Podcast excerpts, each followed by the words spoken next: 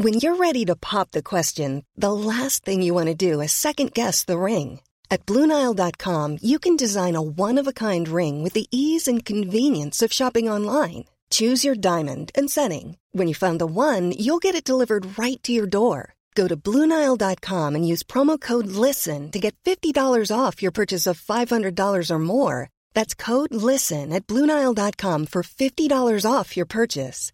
Bluenile.com code LISTEN. I'm Sandra, and I'm just the professional your small business was looking for. But you didn't hire me because you didn't use LinkedIn jobs. LinkedIn has professionals you can't find anywhere else, including those who aren't actively looking for a new job but might be open to the perfect role, like me. In a given month, over 70% of LinkedIn users don't visit other leading job sites. So if you're not looking on LinkedIn, you'll miss out on great candidates like Sandra. Start hiring professionals like a professional. Post your free job on linkedin.com/people today. Since 2013, Bombas has donated over 100 million socks, underwear, and t-shirts to those facing homelessness. If we counted those on air, this ad would last over 1,157 days. But if we counted the time it takes to make a donation possible, it would take just a few clicks. Because every time you make a purchase, Bombas donates an item to someone who needs it. Go to bombas.com slash ACAST and use code ACAST for 20% off your first purchase. That's bombas.com slash ACAST, code ACAST.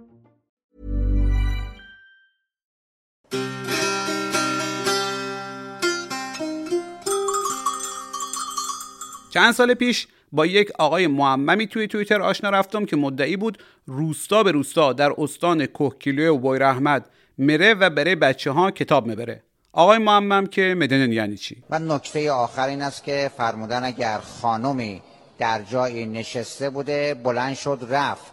حالا تو خونه تو ماشین جای دیگه. فرمودن کراهت داره که انسان جای اون خانم بشینه مگر اینکه مدتی گذشته باشه و اون جای نشستنش سرد شده باشه. کوهکیلوه بویر احمد استان نسبتا کوچیکیه در جنوب مرکزی غربی ایران. درست آدرس دادم بله همسایه استان فارس که نه تا شهرستان داره. از اینا دو تاشان اسمشان ترکیب رفته اسم استان در آمده یعنی کوهکیلویه که مرکزش دهدشته و او یکی بوی رحمت که مرکزش یاسوجه که با حفظ سمت مرکز استان هم هست و ظاهرا دختراش خیلی مند بالا و تحویل نگیر و بوس نرخ زعفرونن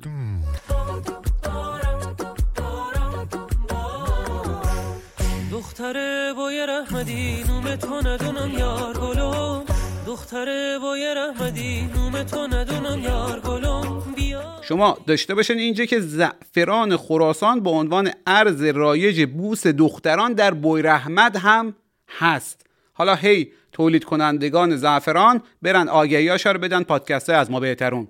جاش اینجا بود دیگه. حالا بگذار او آقای معمم که اسمش اسماعیل آذری نژاد بود معلوم رفت که استاد حوزه در دهدشته و وقتای آزادش رو اختصاص داده به ای کار. کدوم کار؟ رفتن به روستاهای کم برخوردار و دور افتاده و بردن کتاب و اسباب بازی بره بچه ها و قصه گفتن بره شا و حرف زدن با به قول معروف اولیا و مربیان در همون راستای کتابخانی و بازی و صنایع دستی و ایشیزا بله. اون وقت یعنی وقتی که با این ماجرا آشنا رفتم ما هم مثل خیلیا با بدبینی یک نیشخندی زدم و یک شانه بالا انداختم که یعنی حالا شب دراز است و قلندر بیدار. که خب در اینجا یعنی یا طرف قصه میره بعد چند هفته ول می‌کنه یا اصلا از اول قصه چخان پاخان و جلب توجه بوده یا به زودی تقش در میه ولی در کمال تعجب چند هفته و چند ماه و چند سال گذشت و او آقا همون جور به کارش ادامه داد و دائما هم از کارش گزارش می‌داد که مثلا امروز رفتم روستای فلان دیوار مدرسه رو با بچه ها رنگ کردم کتاب امانت دادم نمی‌دونم قصه خواندم بازی کردم و خیلی هم که دیدن ایتوریه اعتماد و پشتیبانی کردن و الان به جای رسیده است کار که به گفته اسماعیل آذری نژاد روزانه فقط سه هزار کتاب دست بچه ها در گردش دارن و این بجز فعالیت های مثل مدرسه سازی و صنایع دستی روستایی و چیزایه.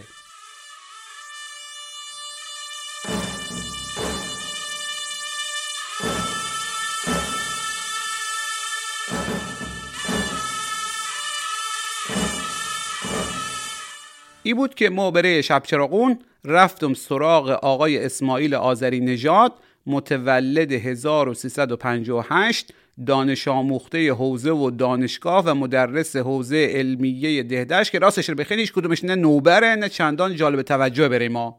بابا دیگه الان هر تخت سنگیره وردی زیرش یکی هست که یا دانش آموخته دانشگاهه یا در حوزه تحصیل فرموده.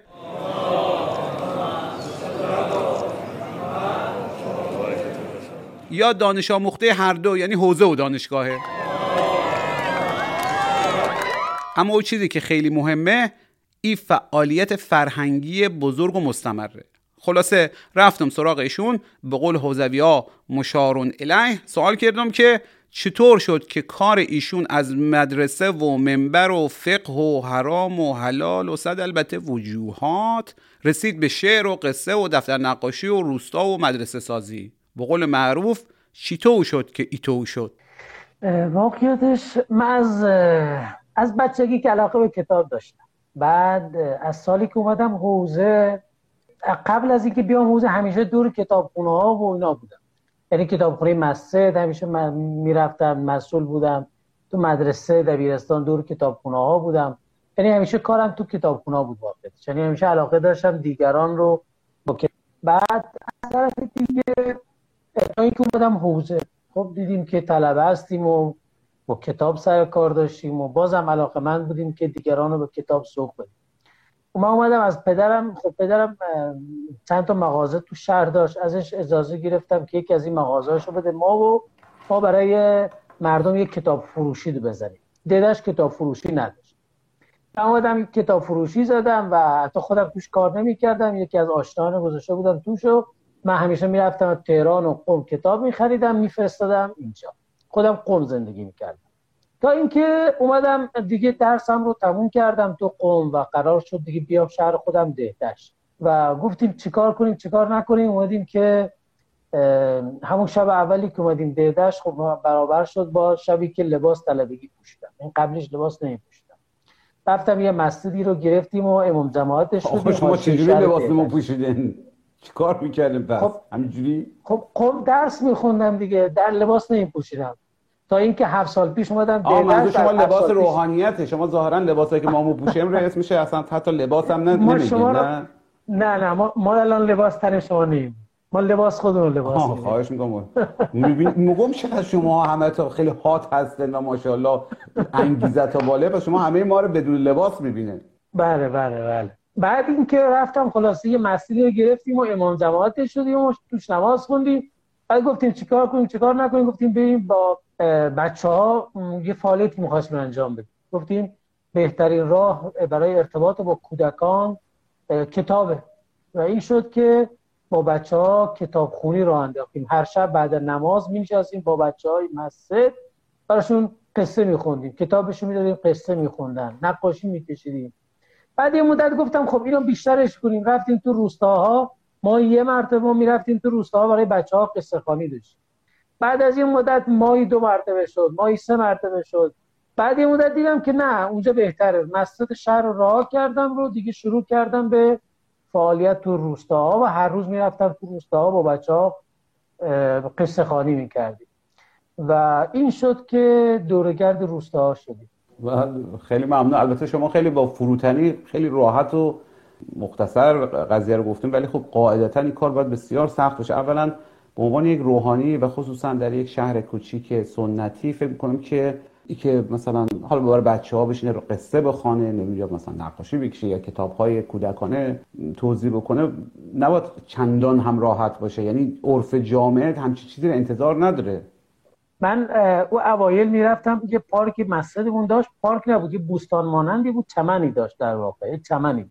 می‌رفتم هر روز بعد قبل از اذان مغرب می‌رفتم اونجا. تو اون چمنه میشستم با بچه ها قصه میخوندیم. اون چمنم کنار قبرستون شهر بود یعنی حاشیه شهر بود. اونجا مردم می‌خواستن برن قبرستون گلزار شهدا از اونجا میگذشت.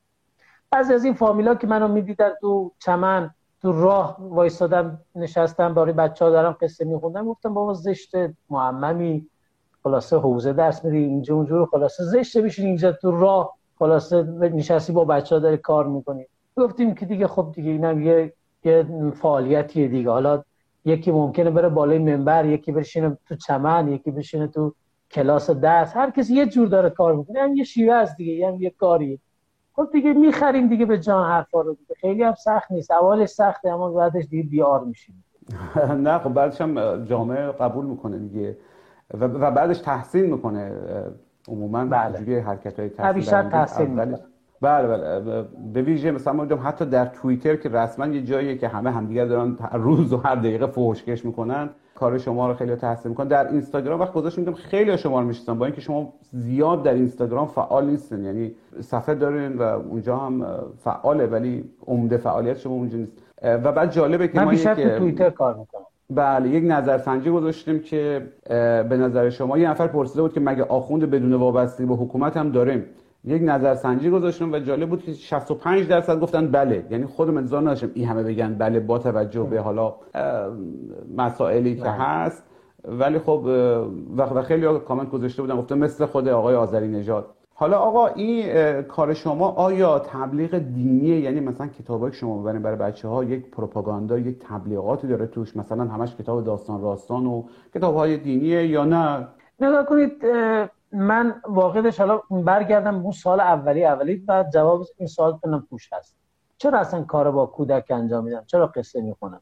استان کوگلو بوی رحمت یه استان کمبرخورداریه و من روز اولی که اومدم شروع کردم با در واقع با بچ... تو استانمون شروع اومدم کار بکنم دیدم خب یه استان کم برخورد ما چیکار کنیم برای استان؟ چیکار میشه کرد؟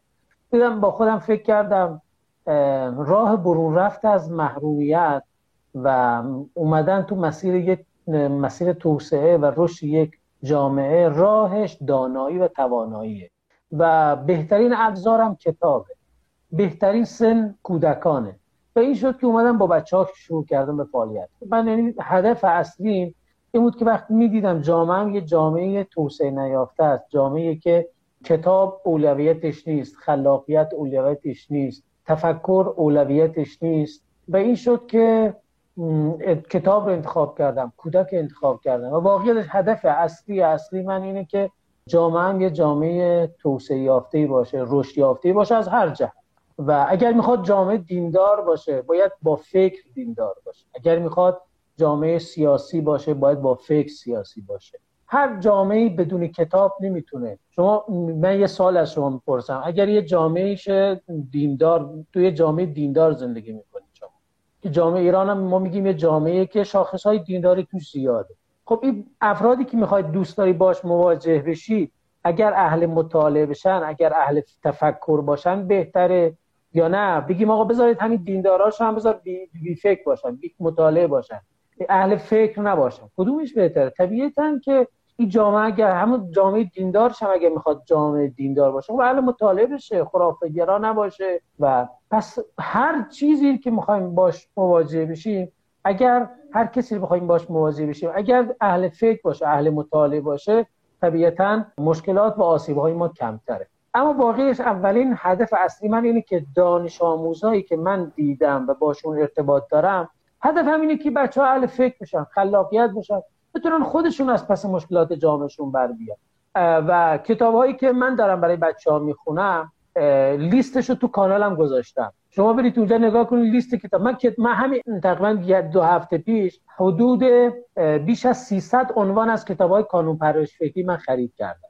و از نشر توتی خرید کردم. برید ببینید نشر توتی چه کتاباییه نشر کانون چه کتاباییه. نمی‌دونم نشر زعفران چه کتابهاییه نشر میچکا چه کتابهاییه. نشر بهنش آستان قدس چه کتابایی؟ من در واقع باعث رشد فکری بچه ها بشه رشد باعث رشدشون بشه خلاقیتشون تخ... اون چیزی که کودک نیاز داره. نگاه کنید یه چیزی بگم خیالتون راحت کنه. من باورم اینه که تو این سالهای پس از انقلاب چون که دینداران بر جامعه حاکم بودن از بس اینا در واقع دغدغه دین رو داشتن اینقدر بمباران اطلاعات کرده. اون بمباران اطلاعات دینی کردن. بچه ها جامعه رو افراد رو. تو مدرسه تو تلویزیون تو چی تو چی تو چی. مردم رو احساس ما دین زده کردیم. از بس اطلاعات دادیم. من اینو خودم نمیپسندم. یعنی که مدام بمباران اطلاعات بچه ها رو بکنیم. مخاطبون بکنیم. تلویزیون هر شبکه رو باز می‌کنیم. یه طلبه داره در حال صحبت کردنه. من اینو خودم نمیپسندم.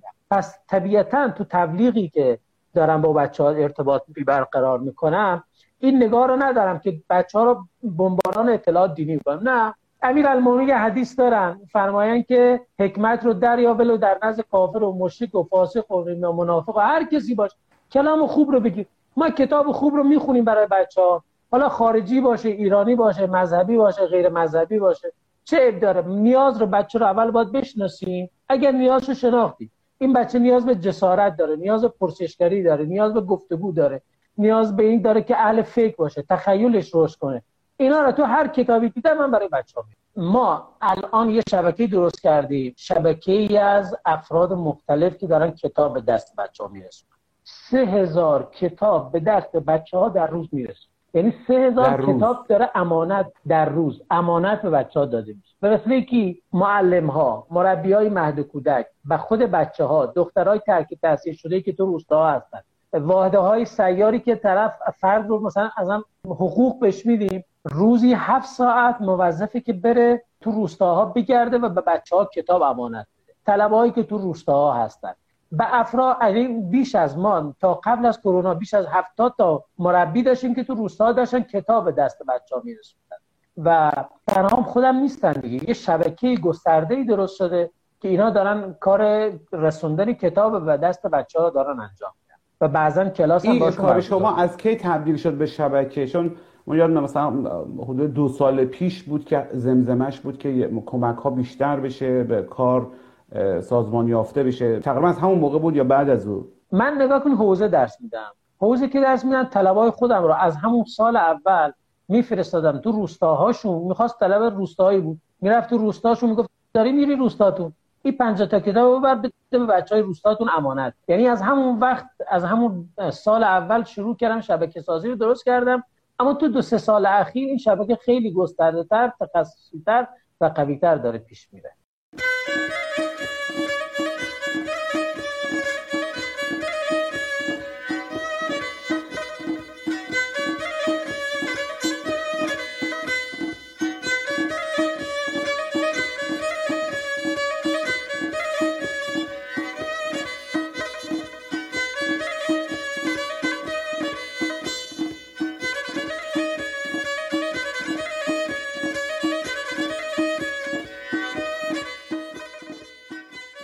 خب الان این به هر حال هزینه کتاب ها هرچند که خیلی هاش ممکنه امانی باشه ولی به هر حال هم خود اون افرادی که دارن فعالیت می‌کنن اونایی که غیر صرفا داوطلب هستن و هم خود کتاب ها هم هزینه سرکشی ها به هر حال یک ماشینی می‌خواد بنزینی تمام اینها تخمینا ما چقدر هست؟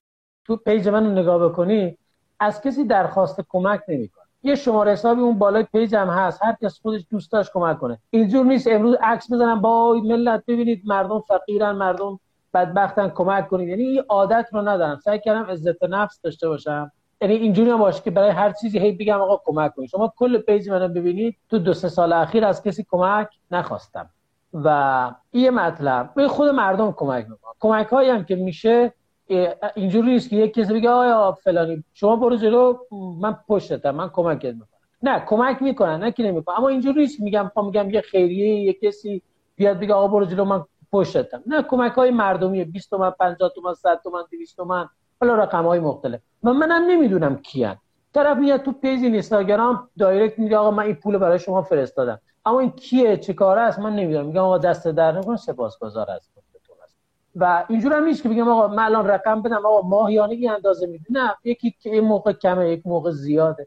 اما خدا همیشه دلای مهربان میگن دست خدای مهربانه. خدا خودش لطف می‌کنه کمک می‌کنه. آقا کمک طرف کمک می‌کنه میگه آقا شما تصویر برام بفرست عکس بفرست این فاکتورش هم برام بفرست. ما دی... مثلا هفته دو روز پیش یه کس کسی گفت آقا شما نیاز به کمک دارید. گفتم بله. گفت چیکار می‌خوای کنی؟ گفتم آقا ما 16 13 تا مدرسه داریم که منبع آب نداره آقا خودش پول رو ریخ به حساب اون کارخونه دار و من فقط در واقع واسطه شدم که منبع آب رو برسونم به دست. یعنی می‌خوام بگم کمک ها اینجوریه. اینجوری نیست که بگم آقا ماهیانه این اندازه هزینه داریم این هم داریم مردم این اندازه کمک می‌کنن.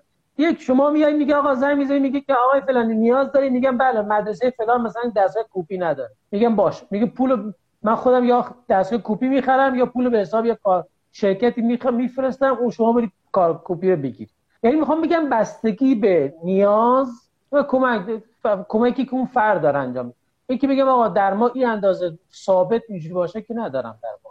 اما یعنی کار تقریبا به صورت هیئتی و خودجوش انجام میره.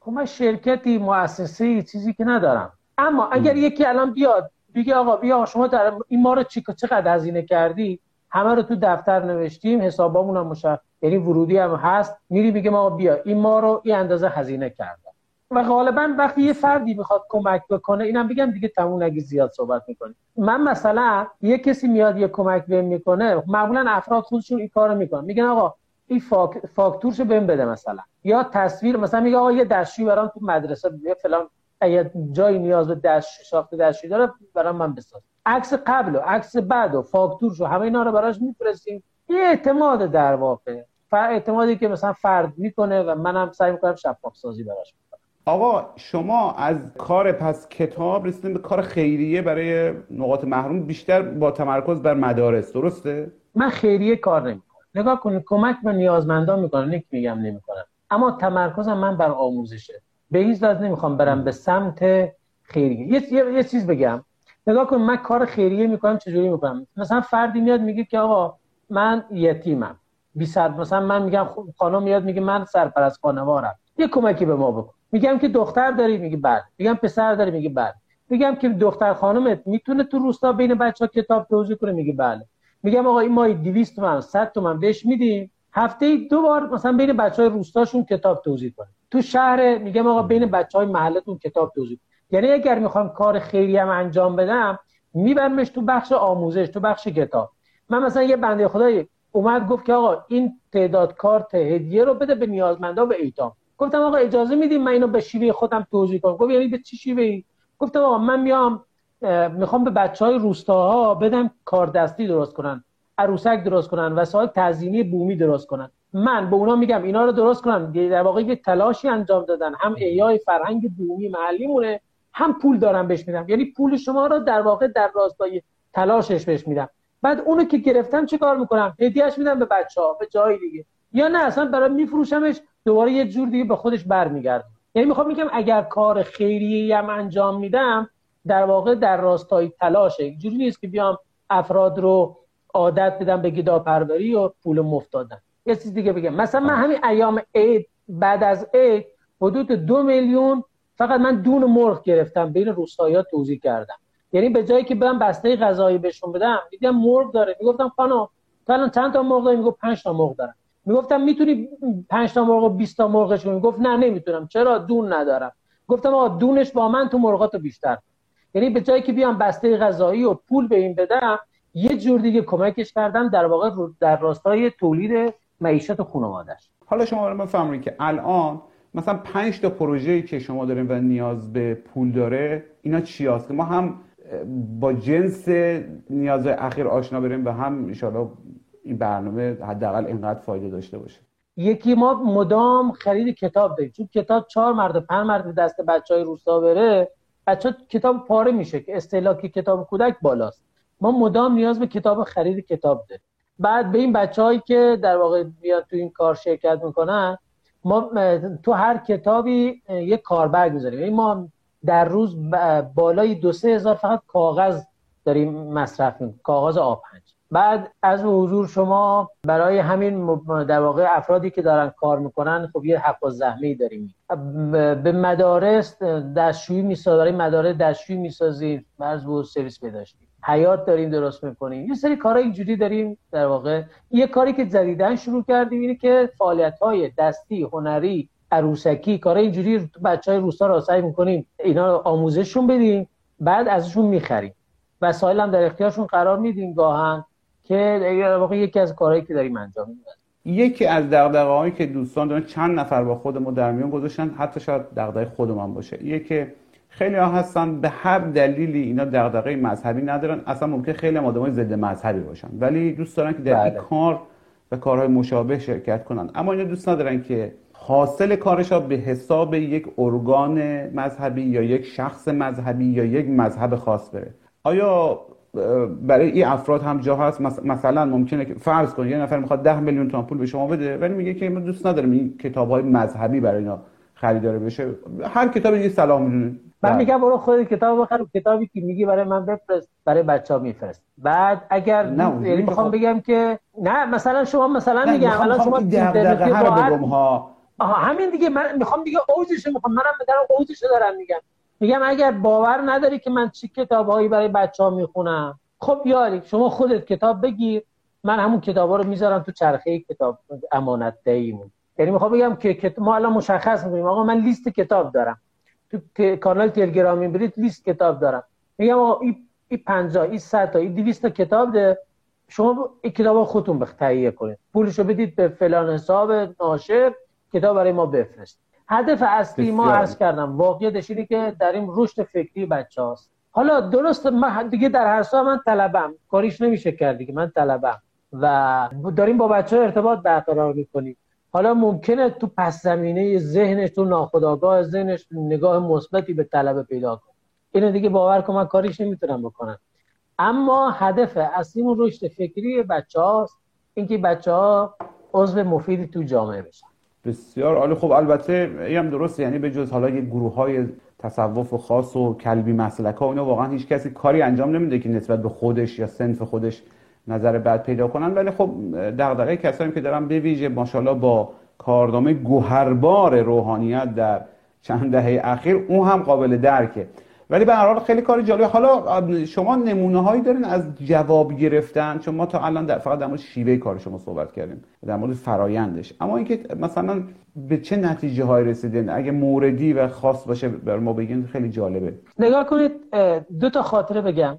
من یه روستایی می‌رفتم تو اون روستا چیز بود محل توزیع مواد مخدر شهرستان می‌رفتم اونجا با بچه ها کار می‌کردیم یه هفته دو هفته شد بعد یه معاون آموز پرور شهرستان اومد اونجا گفت که شنیدم اینجا با بچه ها کار می‌گفتم بله ما بیایم پنجشنبه ها در وقت تعطیلی مدارس میایم تو روستا با بچه ها قصه خانی کنیم. گفت اما من دیدم بچه همون خودشون از کاری همون خودشه. بچه خیلی درشون ضعیفه. گفتم پدر بیامرز پنج سال دست شما بود تغییر نکردن. دو هفته اومد دست ما می‌خوای چیکارشون بکنیم یک بعد یه مثال برای زدم. گفتم یه آقای گوسفندی داشت. علوفه می‌ذاره زیر دهن گوسفنده میگه بخور از اون بر دست می‌ذاره زیر شکمش. میگه پس کی چاق میشی؟ میگه بذار بخورمش بعد بگو کی چاق. تو بحث تربیت و آموزش اینجوری نیست که شما الان یه کاری انجام بدید سریع نتیجه رو بگیری اما من یه سوال از شما دارم. کودکی که هفته دو تا کتاب بخونه اونم درجه یک ترین کتاب هایی که تو ایران چاپ میشه. من چون شعارم اینه. درجه یک ترین کتابی که تو ایران چاپ میشه کمتر از یک ماه بعدش باید به دست بچه های محروم استان کوبی و محمد رسیده حالا سوالم اینه مگه میشه یه بچه هر هفته دو تا کتاب خوب بخونه این تأثیری در فکر و رفتار و زندگیش نداشته باشه؟ مگه میشه؟ شما اگر فردی بودید که تو عمرتون اصلا کتاب نمی‌خونید با این فردی که الان هستید با این سابقه کتابایی که داشتید و خودتون حالا هر کاری کردید. مگه میشه تغییری نکرده باشه انسان؟ پس حتما این بچه‌ای که داره کتاب روزانه با ذوق و شوق خودش داره میاد کتاب می‌گیره اجباری هم نیست زوری هم نیست جایزه هم پشتش نیست. خودش با, با اشتیاق خودش داره میاد کتاب می‌بره. میگه میشه تأثیری نداشته باشه؟ آقا یک خاطره رو گفتن خاطره دوم تا چی بود؟ خاطره دومم یادم رفت. خوبه شما مثل ما از ما ما یک از دلایلی که زیاد حرف می‌زنم به خاطر که یادم میره واقعا مسائل. ولی الان شما چند تا روستا تحت پوشش دارین یا سرکشی کردین؟ بیش از 200 تا روستا رو در در استان کوکیل رحمن بله تمرکز فعالیتمون فقط استان کوکیل رحمن یعنی میشه گفت تقریبا همه روستا رو شما سرکشی کردن دیگه چون استان بزرگی هم نیست.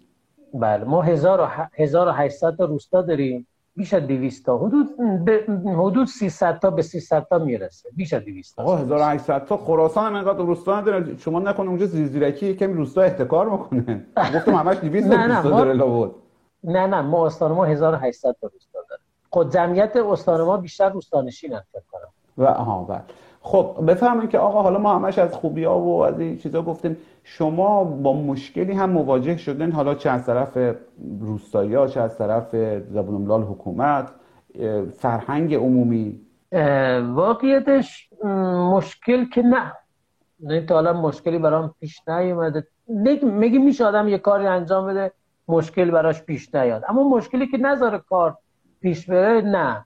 یعنی سعی کردم من یه آدمی هستم بیهاشی واقع یعنی سعی کردم اگر یه کسی هم یه سیلی می‌زنه تو گوشمون میگم آقا یکی دیگه هم بیا این ور بزنم اما ولمون کن تا به و سعی کردم اون اصل و تمرکز اصلی کارم کودک کتاب روستا باشه. حالا هر چیزی که می‌خواد این ستار از من بگیره میگم آقا یکی اینجا بزن یکی اینجا بزن یکی تو سرمون بزن. اما بزنیم بریم دنبال کارمون. شما پیجی منو ببین تو اینستاگرام. اصلا هیچ حرف غیر از کتاب کودک روستا توش نمی‌زنم. امروز چه اتفاقی تو کشور پیش اومد؟ کی کشته شد؟ کی زنده شد؟ کی چی گفت؟ کی چه؟ اصلا من اصلا تو این کشور زندگی نمی‌کنم. من تو روستا زندگی می‌کنم. خبر از دنیا ندارم. شما دو تا فرزند نوجوان هم دارین دیگه. اگر اشتباه نکنم باید 10 15 ساله باشن. حالا یکی 9 ساله باید باشه یکی 12 ساله. بله. یکی 8 سال خورده ارغوان 8 خورده سالشه. حسینم الان دیگه رفته تو 14 ساله دیگه. معمولا از روحانیون انظار نه همچی اسمی بذارن روی دختر. پسر مثلا حسین دختر ارغوان. الان هم که بحث دختر بچه ها و نمی‌دونم کتابای درسی و اینا هست که خب نگاه کنید. دین دین گفته که اسم زیبا به رو بچه هاتون بذارید. گفته اسم زشت نذارید. حالا یه اسم زیبا درخت ارغوان به خوشگلی به قشنگی ما گذاشتیم رو بچه اسم قشنگی هم. یک یک ذره هم فکر کنم تحت تاثیر هوشنگ ابتهاج بوده. معلومه همچین مطالعات شما خیلی دینی نیست. من خوندم گوش دادم شعر ارغوانش خیلی خوشم اومد رو بچم گذاشتم. ارزم بزرگ شما که بفرمایید که این فرزندان خود شما از کار شما تاثیر گرفتن؟ حسین ارغوان همیشه وقت بیکاریشون و تعطیلیشون میان تو روستاها و کمک من کار قصه انجام میدن. خودشون یه پا قصه و واقعا کمک می‌کنن. خیلی. دوتاییشون حسابی فعالن. همین الان هم تو ایام کرونا که دیگه کمتر روستا خودم میرم تو کتابخونه حسابی هر روز میام کمک می‌کنم بسیار. آیا در نجات شما آرزو تو چیه؟ هدف تو چیه؟ اینکه دست همه بچه ها کتاب واقعیتش آرزو من. اینکه بچه ها خوب بفهمن. اهل فکر بشن. زود حرفی رو نپذیرن. اهل فکر بشن. این هدف اصلی من واقعا آرزوی اصلی اینه که همه بچه ها اهل فکر بشن. و احساس می‌کنم آموز پرورش در این راستا حرکت حداقل این چیزی که من می‌بینم نیست.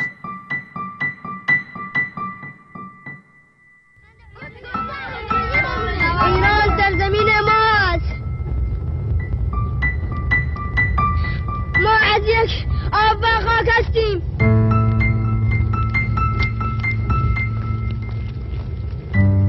فرزندان ایران هستیم.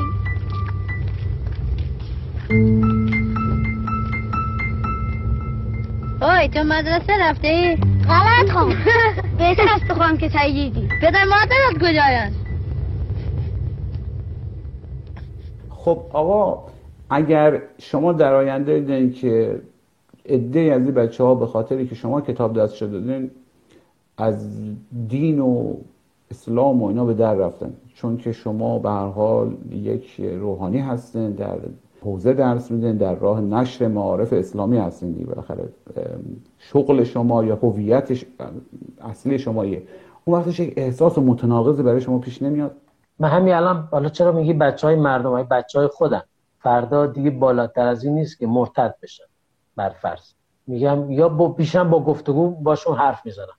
ارتباط برقرار اگر پذیرفتن پذیرفتن. نه پذیرفتن میگیم لکم دین ولیت. هر کسی به راه چه کارش داره؟ زور که نیست.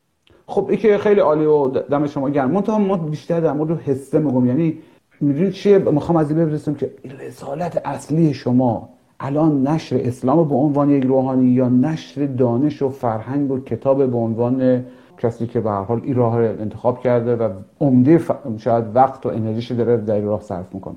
واقعیتش این نیست که بگم که من الان به عنوان یک مبلغ دینی دارم که دارم در راستای ترویج دین دارم حرکت کنم من میگم در راستای پرورش فکر حرکت می‌کنم. حالا این فکر اگر خواست میاد به سمت دین خواست به سمت هر کس بره. فکر فکر این مثل که آقا من المومنین تو خطبه نظر میگه که فلسفه بعثت انبیا این بود که لیوسیرو لهم دفاعن العقول. ای که عقلهای مردم بارور بشه. عقل اگر بارور شد خودش تصمیم گیرنده است به کدوم سمت بره. من دیگه کاری بهش ندارم. و عقلش خودش در واقع چراغ راهشه. هدف اصلی من این که این فکر بچه ها پرورش پیدا کنه. خودشون تصمیم. مگه من در واقع بگم چی؟ مثلا بگم آقا به زور می‌خوام کسی رو بیارم مثلا دیندارش کنم. بگم آقا من دارم ترویج مثلا اون تفکرات خودم رو من میگم آقا یه, یه چراغی دست این بچه ها میدم او که اون عقل اون فکره. یه حرف بعضی موقع دوستان میگن که آقا می‌خواید ما بیایم استان شما با بچه ها کار کنیم. در خدمت شما هستیم. اما فکر نکنید که همه محیط تمام اطراف ماهای تاریکی هایی است می‌تونید چراغی برده اون اطراف روشن کنید. تو فامیلمون تو آشناهامون تو محیط کارمون. اهل کتاب بشیم کتاب دانایی رو ترویج کنیم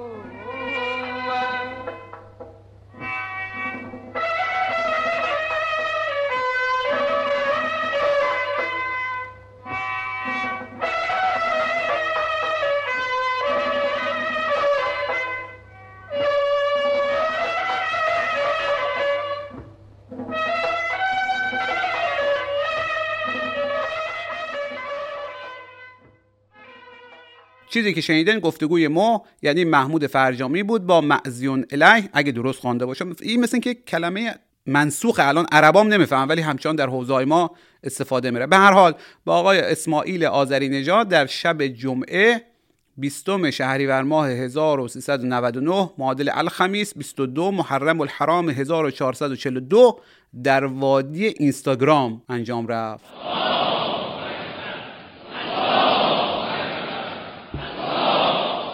آقای آذری نجات فقط به فکر بچه های روستان نیست و در خود دهدشت هم یک کتابخانه ویژه کودکان تأسیس کرده. اگه ایشون رو در شبکه های اجتماعی دنبال کنن می‌بینن که به خانواده های کم بزاعت هم کمک می‌کنه. ولی مطلقا اهل کمک های خیریه به قول معروف نیست. یعنی چی؟ یعنی بالاخره یک نفر باید یک کاری بکنه که ایشون بهش کمک بکنه. مثلا طرف هیچی پول نداره اما قالیبافی بلده. به جای ای که بهش پول بدن که معلوم نیست به چه مصرفی برسه برش دار قالی می‌زنن و نخو مواد لازم تهیه می‌کنن و هماهنگ می‌کنن که بعدن که بیا ازش بخره. اینجوری. یا نه اصلا طرف اهل هنر یا تخصص خاصی نیست. میگن این کارت خرید برای مایحتاج اولیت ولی مثلا من بعد فلانی بره جوز میره بیشین بشکن. شب مغزاش تحویل بده دستمزدت بگیر. یا مثلا بچه ها برن کتاب پخش کنن اینجور کارا. مثلا دستمزد بره اینجور کارا. ما نمی‌دونم شما تا حالا مزه فقر چشیدن یا نه. یا اثرات مخربش رو از نزدیک دیدن اگه حالا خودتا مزه فقر نچشیدن ما خودم دیدم و دوستان می‌تونم به تو بگم که فقر خیلی چیز بدیه. حالا یه همه می‌دونن فقر چیز بدیه ولی تا شما از نزدیک اثراتش نبینن یا تجربه های دیگر نشنون نمی‌تونن خوب درک کنن که چجوری فقر می‌تونه هر نوع استعدادی رو کور کنه یا به بیراهه بکشونه. بله درسته که ما در زندگی نامه خیلی از مشاهیر مخانم که وی از خانواده بسیار فقیری برخواست یا مثلا در کودکی بسیار بسیار نادار بود اما بعدها دانشمند یا هنرمند یا صنعتگر برجسته ای رفت. درست خیلی هم عالی و خیلی هم نمونه زیاد داریم و واقعا قدرت اراده انسان بالاتر از اینایه. ولی آیا ایر هم می‌دونیم که در همون شرایط چند تا آدم مستعد دیگه بودن که به خاطر فقر و کمبود امکانات به جای نرسیدن یا به جایی که شایستش بود نرسیدن. لازم نیست آدمای فقیر یا نابرخوردار حتما ثروتمند برند یا حتی جزو طبقه متوسط قرار بگیرن که استعدادهاشا شکوفا بره یا دست کم هرز نره. البته فقر اخلاقا باید به شکم بره و با منابعی که در حال حاضر بشر در اختیار داره این کار ممکنه. البته اگه یک درصد جمعیت دنیا ثروتش و منابعی که در اختیار داره از مجموع 99 درصد دیگه مثل وضعیت که الان هست بیشتر نباشه. ولی به هر حال چیزی که هستیه که تبعیض و فقر و نابرخورداری وجود داره و متاسفانه. اثری که روی بچه ها و نوجوان ها خیلی بیشتر و مخربتر از اثری که رو بقیه می‌ذاره. و گاهی یک کمک یک هل یک فرصت کوچیک که به اینها داده بشه یک تأثیر مثبت خیلی بزرگ می‌تونه داشته باشه در آینده اونها در آینده همه ما.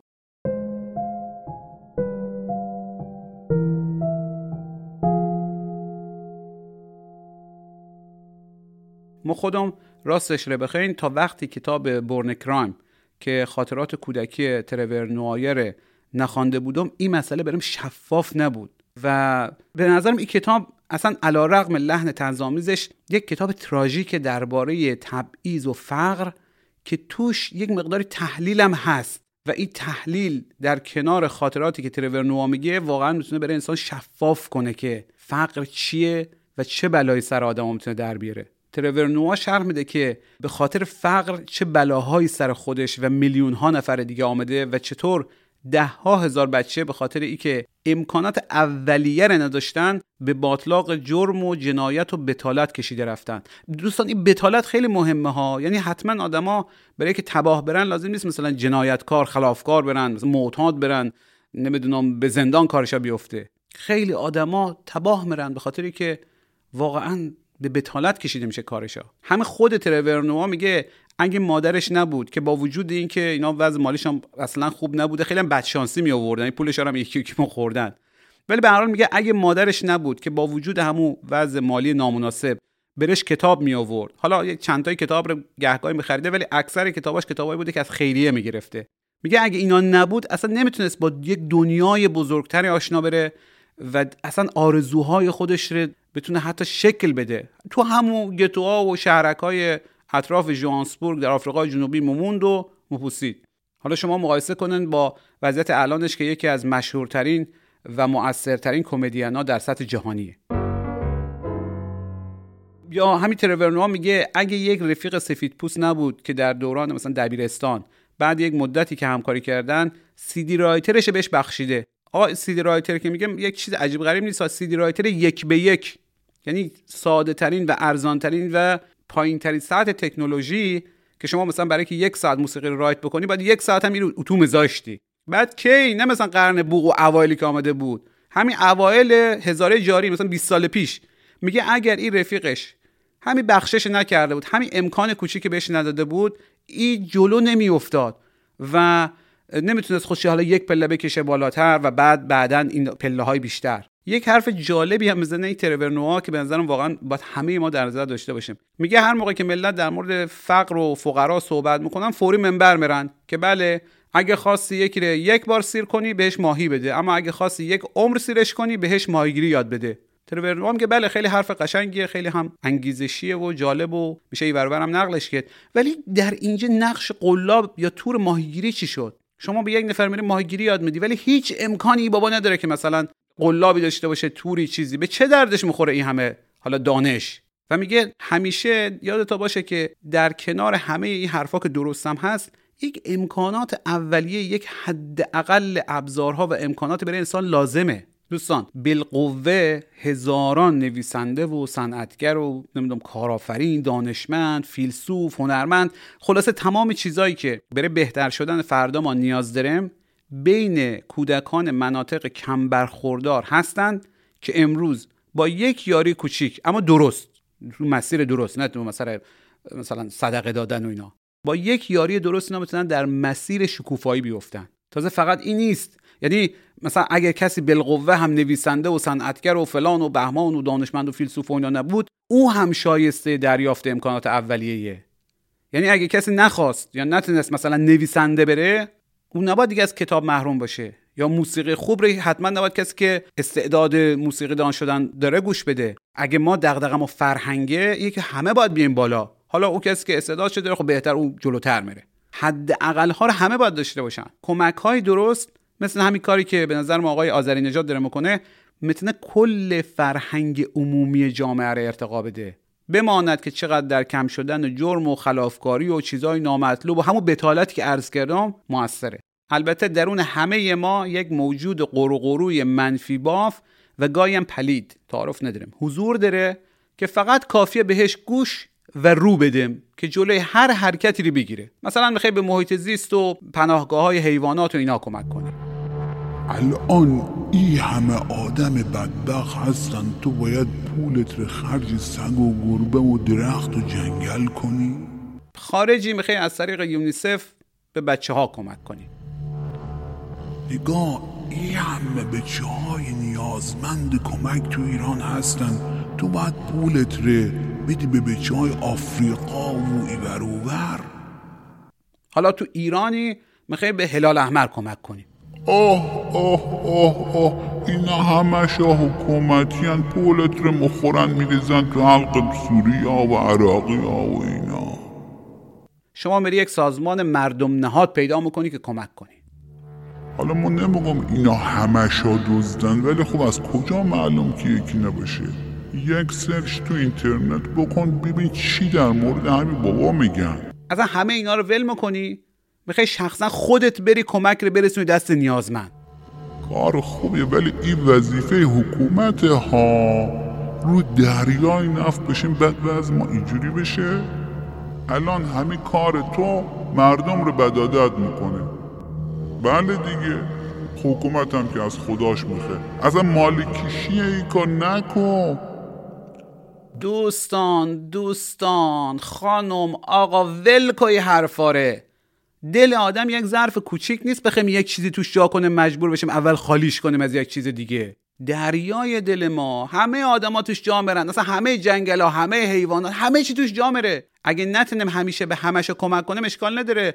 هر چقدر که می‌تونیم هر جا که می‌تونیم. اولویت بندیایی که در واقع خیلیاش بهانه‌جویی نکنیم. خارجی رو برای ایرانی حیوان رو برای انسان کتاب رو برای غذا و دارو دور نریزیم. همه اینا مهمه. هر جا میشه هر جا شد. اینقدر درگیر حکومت ها نباشیم این یکی شامره او یکی شامیه. مایم که سر جامایه. مایم که این مملکت ساختمون مسازه اصلا مایم که ایرانه.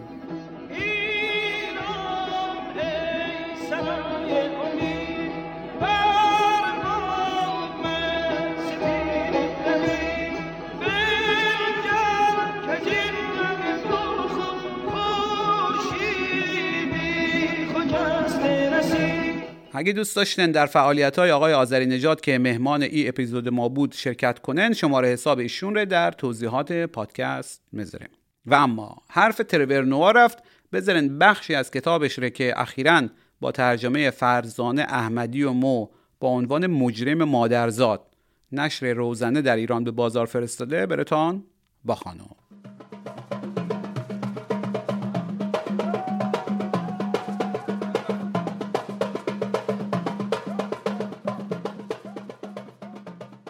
آپارتاید در نجات پرستی بی همتا بود. قرنها طول کشیده بود تا به اینجا برسد. در حقیقت نطفه آن در سال 1652 بسته شد. زمانی که کمپانی هند شرقی هلند در دماغه امید نیک لنگر انداخت و مستعمره تجاری کاپستاد را بنا کرد که بعدها به کیپ تاون معروف شد و توقفگاه کشتی هایی بود که بین هند و اروپا در رفت آمد بودند. استعمارگران هلندی برای استقرار و تحمیل قوانین خود با بومیان وارد جنگ شدند و در نهایت هم توانستند قوانین بندگی و بردگی را بر آنها حاکم کنند. زمانی که انگلیسی ها در مستعمره کیپ به قدرت رسیدند، نوادگان نخستین مهاجران هلندی که چادرنشین و کوچنده بودند و زبان، فرهنگ و آداب و رسوم خودشان را داشتند، به عنوان آفریکانرها یا همان سفید پوستان آفریقایی هویت یافته بودند. انگلیسی ها در ظاهر بردهداری را ملغا کردند اما در عمل همچنان آن را حفظ کردند چرا که در عواست قرن 19 هم چند سرمایهدار خوششانس به غنیترین معادن طلا و الماس جهان در سرزمینی دست یازیدند که از آن به عنوان توقفگاهی بیارزش در مسیر شرق دور یاد می‌شد بنابراین به تعداد بیشماری انسان ارزانجان نیاز داشتند تا به اعماق زمین رفته و آن ثروت هنگفت را برایشان استخراج کنند. زمانی که امپراتوری بریتانیا سقوط کرد سر و کله آفریکانرها پیدا شد تا مدعی آفریقای جنوبی به عنوان ارث آبا و اجدادیشان شوند. حکومت دریافته بود برای حفظ قدرت در برابر جنبش های مردمی و اکثریت ناآرام سیاهپوست به سنبه های جدیدتر و پرزورتری نیاز است به همین منظور کمیته تشکیل شد تا سفر کرده و به بررسی نجات پرستی نهادینه شده در سرتاسر سر جهان بپردازد. از این رو کمیته مزبور به استرالیا، هلند و ایالات متحده سفر کرد تا ببیند چه چیزهایی جواب می دهد و چه چیزهایی نه. پس از بازگشت گزارشی منتشر کرد و حکومت از این دانش گردآوری شده استفاده کرد تا پیشرفته ترین سیستم سرکوب نژادی تاریخ را رقم بزند. آپارتاید یک حکومت پلیسی بود، نظامی متشکل از قوانین و نظارت‌های طراحی شده برای کنترل همه جانبه سیاهپوستان. مجموعه کامل این قوانین در بیش از سه هزار صفحه مکتوب است و حدود پنج کیلوگرم وزن دارد ولی فهمیدن مخلص کلام دست کم برای کسانی که با تاریخ آمریکا مختصر آشنایی داشته باشند کار دشواری نیست. آنها هم سرخپوست ها را به زور به مناطق محدود سرخپوست نشین رانده بودند. بردهداری و تبعیض هم که روی شاخش بود. حالا تصور کنید این سه مصیبت یک جا بر سر مردمی نازل شود. می شود آپارتاید.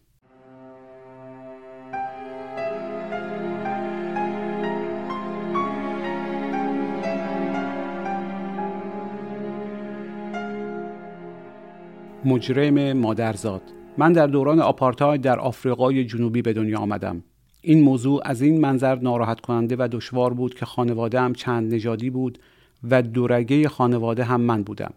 مادرم پاتریشیا نومبویزلو نوا سیاپوست بود و پدرم رابرت یک سوئیسی آلمانی سفید پوست گفتن ندارد که سوئیسی آلمانی ها همه از دم سفید هستند. در دوره آپارتاید یکی از بدترین جنایات ممکن برقراری رابطه جنسی با فردی از نژادی دیگر بود و از وجنات امر پیداست که پدر و مادر من این جنایت را مرتکب شده بودند در هر جامعه‌ای که بر اساس تبعیض نژادی نهادینه شده شکل گرفته باشد اختلاط نژادی نه تنها بیعدالتی سیستم موجود را به چالش می کشد بلکه ناپایداری و گسستگی آن را نیز آشکار می سازد. اختلاط نژادی ثابت می کند که نژادهای مختلف می توانند با هم بیامیزند و در بسیاری از موارد خودشان خواستار این آمیزش هستند. اما از آنجا که وجود افراد دورگه خط بطلانی بر منطق این سیستم محسوب می شود اختلاط نژادی جنایتی به مراتب بدتر از خیانت به کشور قلمداد می‌شد. اما آدمیزاد آدمیزاد است و رابطه جنسی هم رابطه جنسی. این ممنوعیت هرگز جلوی کسی را نگرفت. نه ماه پس از اولین پهلو گرفتن کشتی های هلندی در خلیج تیبل بچه های دورگه متولد شدند. درست مثل آمریکا استعمارگران در اینجا هم به روش خودشان و درست مثل تمام استعمارگرها با زنان بومی معاشرت داشتند. برخلاف آمریکا که هر کسی با یک قطره خون سیاه در رگهایش خود به خود سیاهپوست محسوب می شود در آفریقای جنوبی دو ها به طبقه مخصوص خودشان یعنی طبقه رنگین پوستان که نه سیاه بودند و نه سفید تعلق داشتند. رنگین پوستان سیاهان سفیدها و هندیها ملزم بودند نژاد خود را نزد دولت ثبت کنند. بر پایه این طبقه بندی میلیون ها نفر آواره بی خانمان و جابجا می شدند مناطق هندی ها از مناطق رنگین پوستان جدا شده بود و مناطق آنها هم از مناطق سیاهان و تمام اینها از منطقه سفید پوست ها مجزا شده بود. زمین های خالی به مسابه دیوارهای حائل میان این مناطق بودند. طبق قانون برقراری رابطه جنسی بین اروپاییان و مردم بومی ممنوع بود. بعدها اصلاحیه‌ای بر این قانون تصویب شد که رابطه جنسی بین سفیدها و تمام غیر سفیدها را ممنوع اعلام کرد. حکومت از انجام هر آنچه در توان داشت فروگذار نکرد تا قوانین جدید اجرایی شود. مجازات این قانون شکنی پنج سال حبس بود. پلیس های ویژه‌ای بودند که تنها وظیفهشان به عنوان مأموریتی انحصاری دید زدن از پنجره مردم بود. حساب زن و مرد غیر هم نژادی هم که گیر می افتادند با کرام الکاتبین بود در شکستن و خرکش کردن و کتک زدن و دستگیر کردن کمترین اعمال قانون معمورین بود این بلایی بود که دست کم بر سر طرف سیاه می آوردند به طرف سفید هم حالی می کردن که ببین فقط میگیم مست بودی ولی دیگه از این غلطا نکنی یا باشه برو برو به سلامت تازه این در صورتی بود که مرد سفید بود و زن سیاه. چنانچه مچ یک مرد سیاه پوست را سر به زنگاه با زنی سفید پوست می گرفتند بسیار خوششانس و بلند اقبال بود اگر به تجاوز محکوم نمی‌شد. اگر از مادرم بپرسید آیا هرگز به عواقب داشتن فرزندی دورگه در رژیم آپارتاید وقعی نهاده بود خواهد گفت نه. همیشه وقتی می‌خواست کاری را انجام دهد راهش را پیدا می‌کرد و آن کار را صورت می‌داد. او به درجه از نترسی و شجاعت رسیده بود که باید به آن درجه رسید تا بتوان کاری را انجام داد که او کرد. اگر بیستید و به عواقب کار فکر کنید هرگز کار زیادی انجام نخواهید داد. با این حال این تصمیم یک تصمیم دیوانوار و بیپروا بود. ابر و باد و مه و خورشید و فلک باید دست به دست هم می‌دادند تا همچنان از محلکه ها جان سالم به در می بردیم. در زمان آپارتاید مردهای سیاه پوست در مزارع کارخانه ها یا معدن کار می کردند. زنان سیاه هم یا کارگر کارخانه بودند یا خدمتکار خانه. در واقع اینها تنها گزینه های موجود و ممکن بود. مادرم دوست نداشت در کارخانه کار کند. دستپختش هم افتضاح بود و هرگز نمی‌توانست تحمل کند یک زن سفید پوست بخواهد تمام روز به او امر و نهی کند. بنابراین موافق با طبعش کاری پیدا کرد که در میان گزینه هایی که برای کار داشت چندان هم بد نبود. او در یک دوره آموزشی منشیگری شرکت کرد و تایپ کردن را یاد گرفت. در آن زمان این که یک زن سیاه پوست تایپ کردن میآموخت دست کمی از این نداشت که یک فرد نابینا رانندگی یاد بگیرد. تلاش قابل تحسینی بود ولی احتمال استخدام برای چنین کاری تقریبا صفر بود. طبق قانون مشاغل دفتری و مشاغل تخصصی مختص سفیدها بود. سیاهها در دفاتر کار نمی کردند. با این وجود مادر من زنی یاقی بود و خوشبختانه این اسیان درست در زمان مناسب به دردش خورد. در اوایل دهه 80 دولت آفریقای جنوبی در تلاشی برای فرونشاندن اعتراضات بین المللی علیه خشونتها و نقض حقوق بشر در آپارتاید به اصلاحاتی جزئی دست زد. اجازه استخدام کارکنان سیاه پوست در مشاغل سطح پایین دفتری مانند منشی و تایپیست هم در زمره این دست اصلاحات قرار داشت. مادرم از طریق یک بنگاه کاریابی توانست به عنوان منشی در یک شرکت چند ملیتی دارویی در برامفونتین به نام ICI در حومه جوهانسبورگ استخدام شود. وقتی مادرم شروع به کار کرد هنوز با مادر بزرگم در سووتو شهرکی که دولت دهه ها قبل خانوادهام را به آنجا منتقل کرده بود زندگی می کرد. ولی مادرم از بودن در خانه ناراضی بود و در 22 سالگی از خانه فرار کرد تا در مرکز شهر جوهانسبورگ زندگی کند. این وسط تنها یک مشکل وجود داشت. زندگی در آن منطقه برای سیاه پوستان قدقن بود. هدف نهایی آپارتاید این بود که آفریقای جنوبی را به کشوری سفید پوست تبدیل و تمام سیاه پوستان را از دم خلع تابعیت کند. بعد هم آنها را برای زندگی بفرستد به بانتونستان ها یعنی سرزمین های نیمه مستقل مخصوص سیاه پوستان که گردانندگان آنها در واقع دولت های دست نشانده دولت پرتوریا بودند اما این کشور به اصطلاح سفید بدون نیروی کار سیاه پوستان نمی توانست در تولید ثروت کاری از پیش ببرد و این بدین معنی بود که باید به سیاه پوستان اجازه می‌دادند در شهرک های نزدیک مناطق سکونت سفید پوست ها زندگی کنند. شهرک های مانند سووتو با نظارت دولت ساخته شد تا محل سکونت کارگران سیاه باشد. فقط کسانی که اجازه کار داشتند مجاز به زندگی در این شهرک ها بودند. اگر جواز کار شما به هر دلیلی لغو می‌شد به یکی از هوملندها تبعید می شدید. برای ترک شهرک به مقصد کار در شهر یا به هر منظور دیگری باید مجوز عبور با شماره شناسایی را با خود به همراه می داشتید. در غیر این صورت احتمال داشت بازداشت شوید. همچنین طبق مقررات منع آمد و شد بعد از ساعتی مشخص سیاهان باید به منزل خود در شهرک ها باز می گشتند و الا دستگیر می شدند. مادر من به این محدودیت ها اهمیت نمی‌داد. او مصمم بود دیگر هرگز به خانه بر نگردد. برای همین در شهر ماند.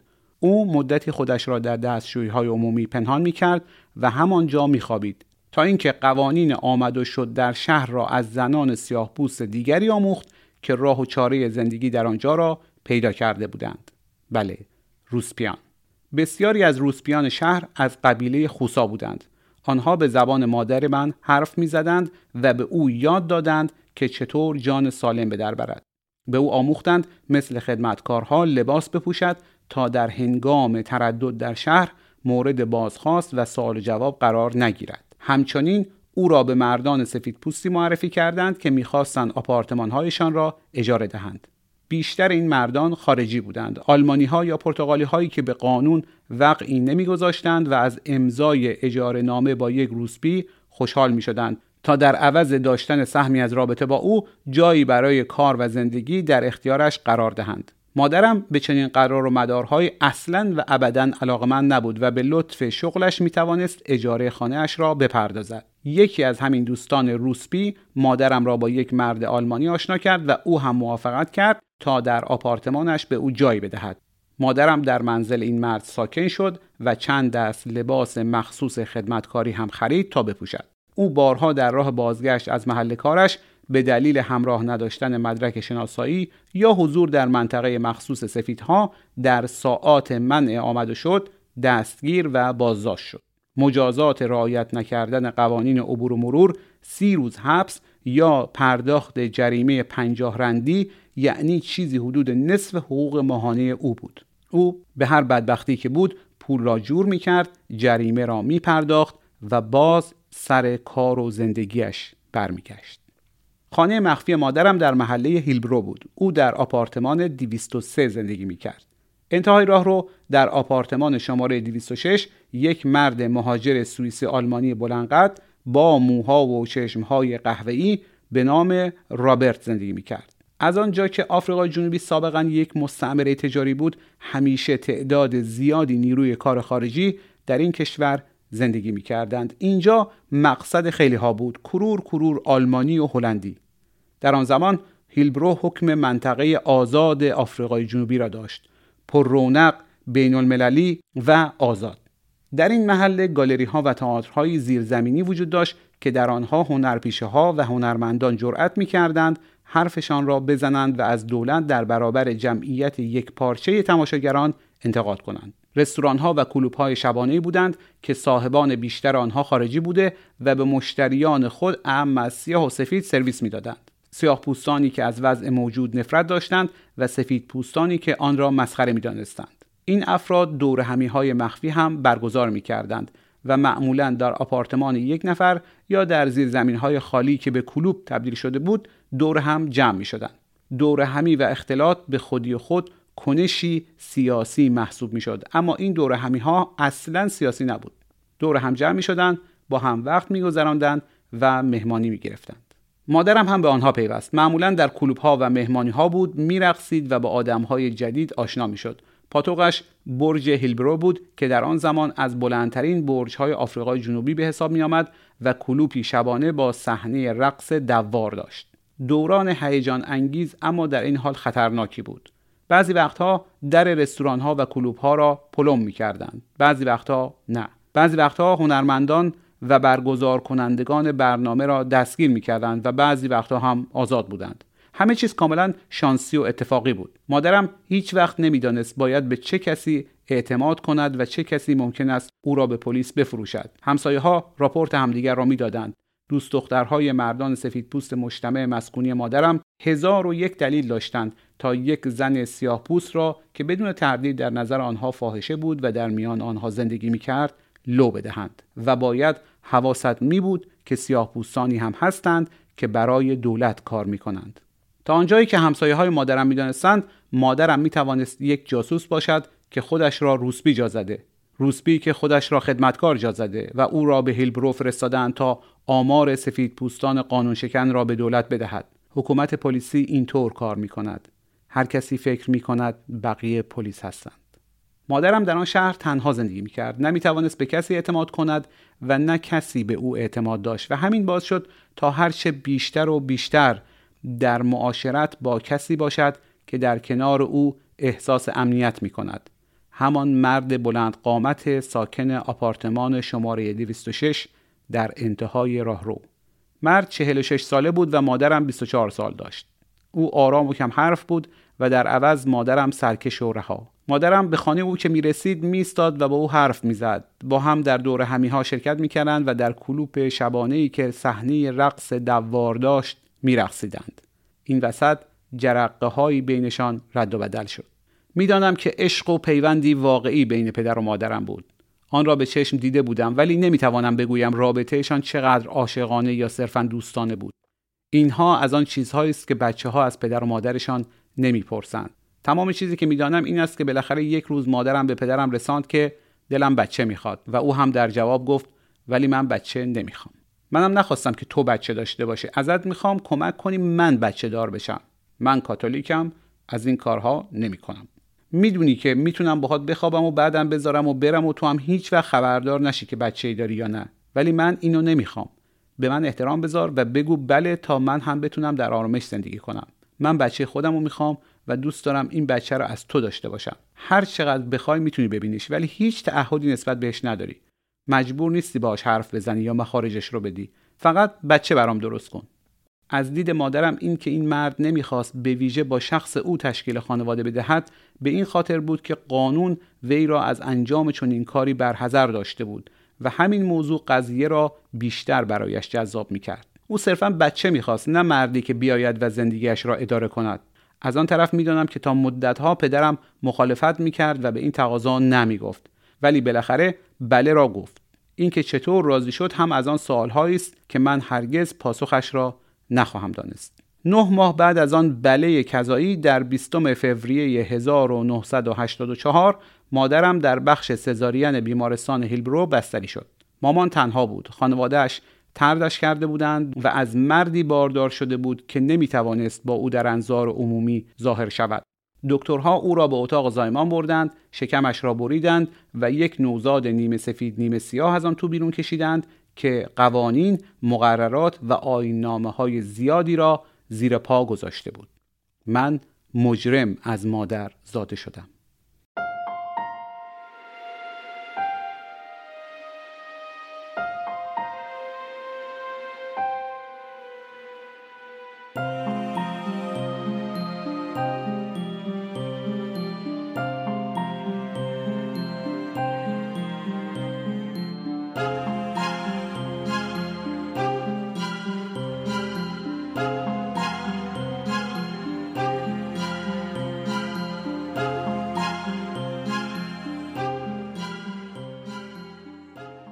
چیزی که شنیدن چند صفحه از کتاب مجرم مادرزاد بود نوشته تربرنوا با ترجمه محمود فرجامی و فرزانه احمدی.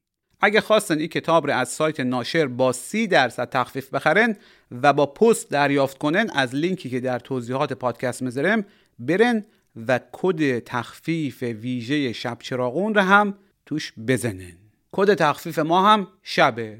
شب. اسم مثل سعد ابن عبی وقاص. H مثل حسن روحانی A مثل اسهول B هم مثل مثلا برو کنار باد بیه شب. این کدره بزنن سی درصد تخفیف بگیرن و اگر هم نزدن اشکال نداره. مثل این خانمی به نام زهرا نباشه پدر ما رو در آورده. ده بار تا حالا یقه کرده ما که شما این کد رو نگفتی. ما رفتم به قیمت اصلش خریدم. 20 تومن اینجا ملاخور رفت به قول معروف. خب خانم عزیز ما که از اولی کد گفتیم بعد من 20 تومن دیگه چیه شما؟ شما اصلا بر ذمه ما ما خودم سر پل سرات این همه که به گردن ما هست این 20 تومن رو میگم بذارن تو کفن میره به شما پس میدم.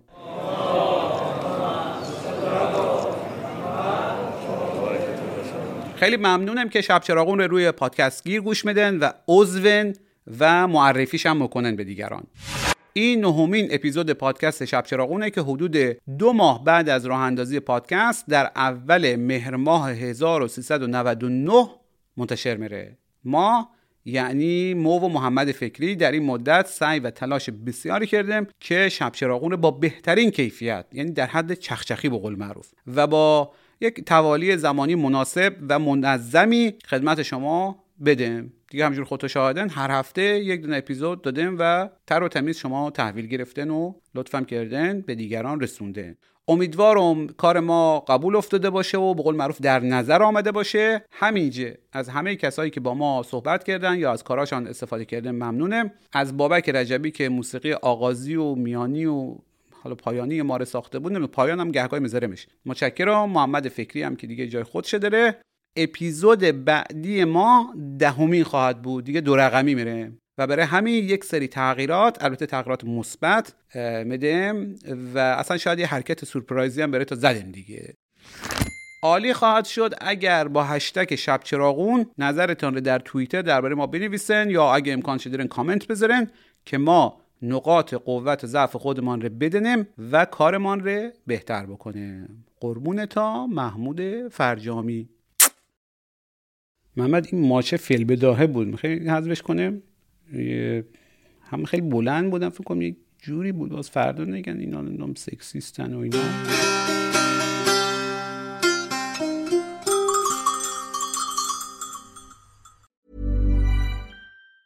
Planning for your next trip? Elevate your travel style with Quince. Quince has all the jet setting essentials you'll want for your next getaway, like European linen, premium luggage options, buttery soft Italian leather bags, and so much more. And it's all priced at 50 to 80% less than similar brands. Plus, Quince only works with factories that use safe and ethical manufacturing practices. Pack your bags with high-quality essentials you'll be wearing for vacations to come with Quince. Go to quince.com slash trip for free shipping and 365-day returns. Planning for your next trip? Elevate your travel style with Quince. Quince has all the jet-setting essentials you'll want for your next getaway, like European linen, premium luggage options, buttery soft Italian leather bags, and so much more. And is all priced at 50 to 80% less than similar brands. Plus, Quince only works with factories that use safe and ethical manufacturing practices. Pack your bags with high-quality essentials you'll be wearing for vacations to come with Quince. Go to quince.com/pack for free shipping and 365-day returns.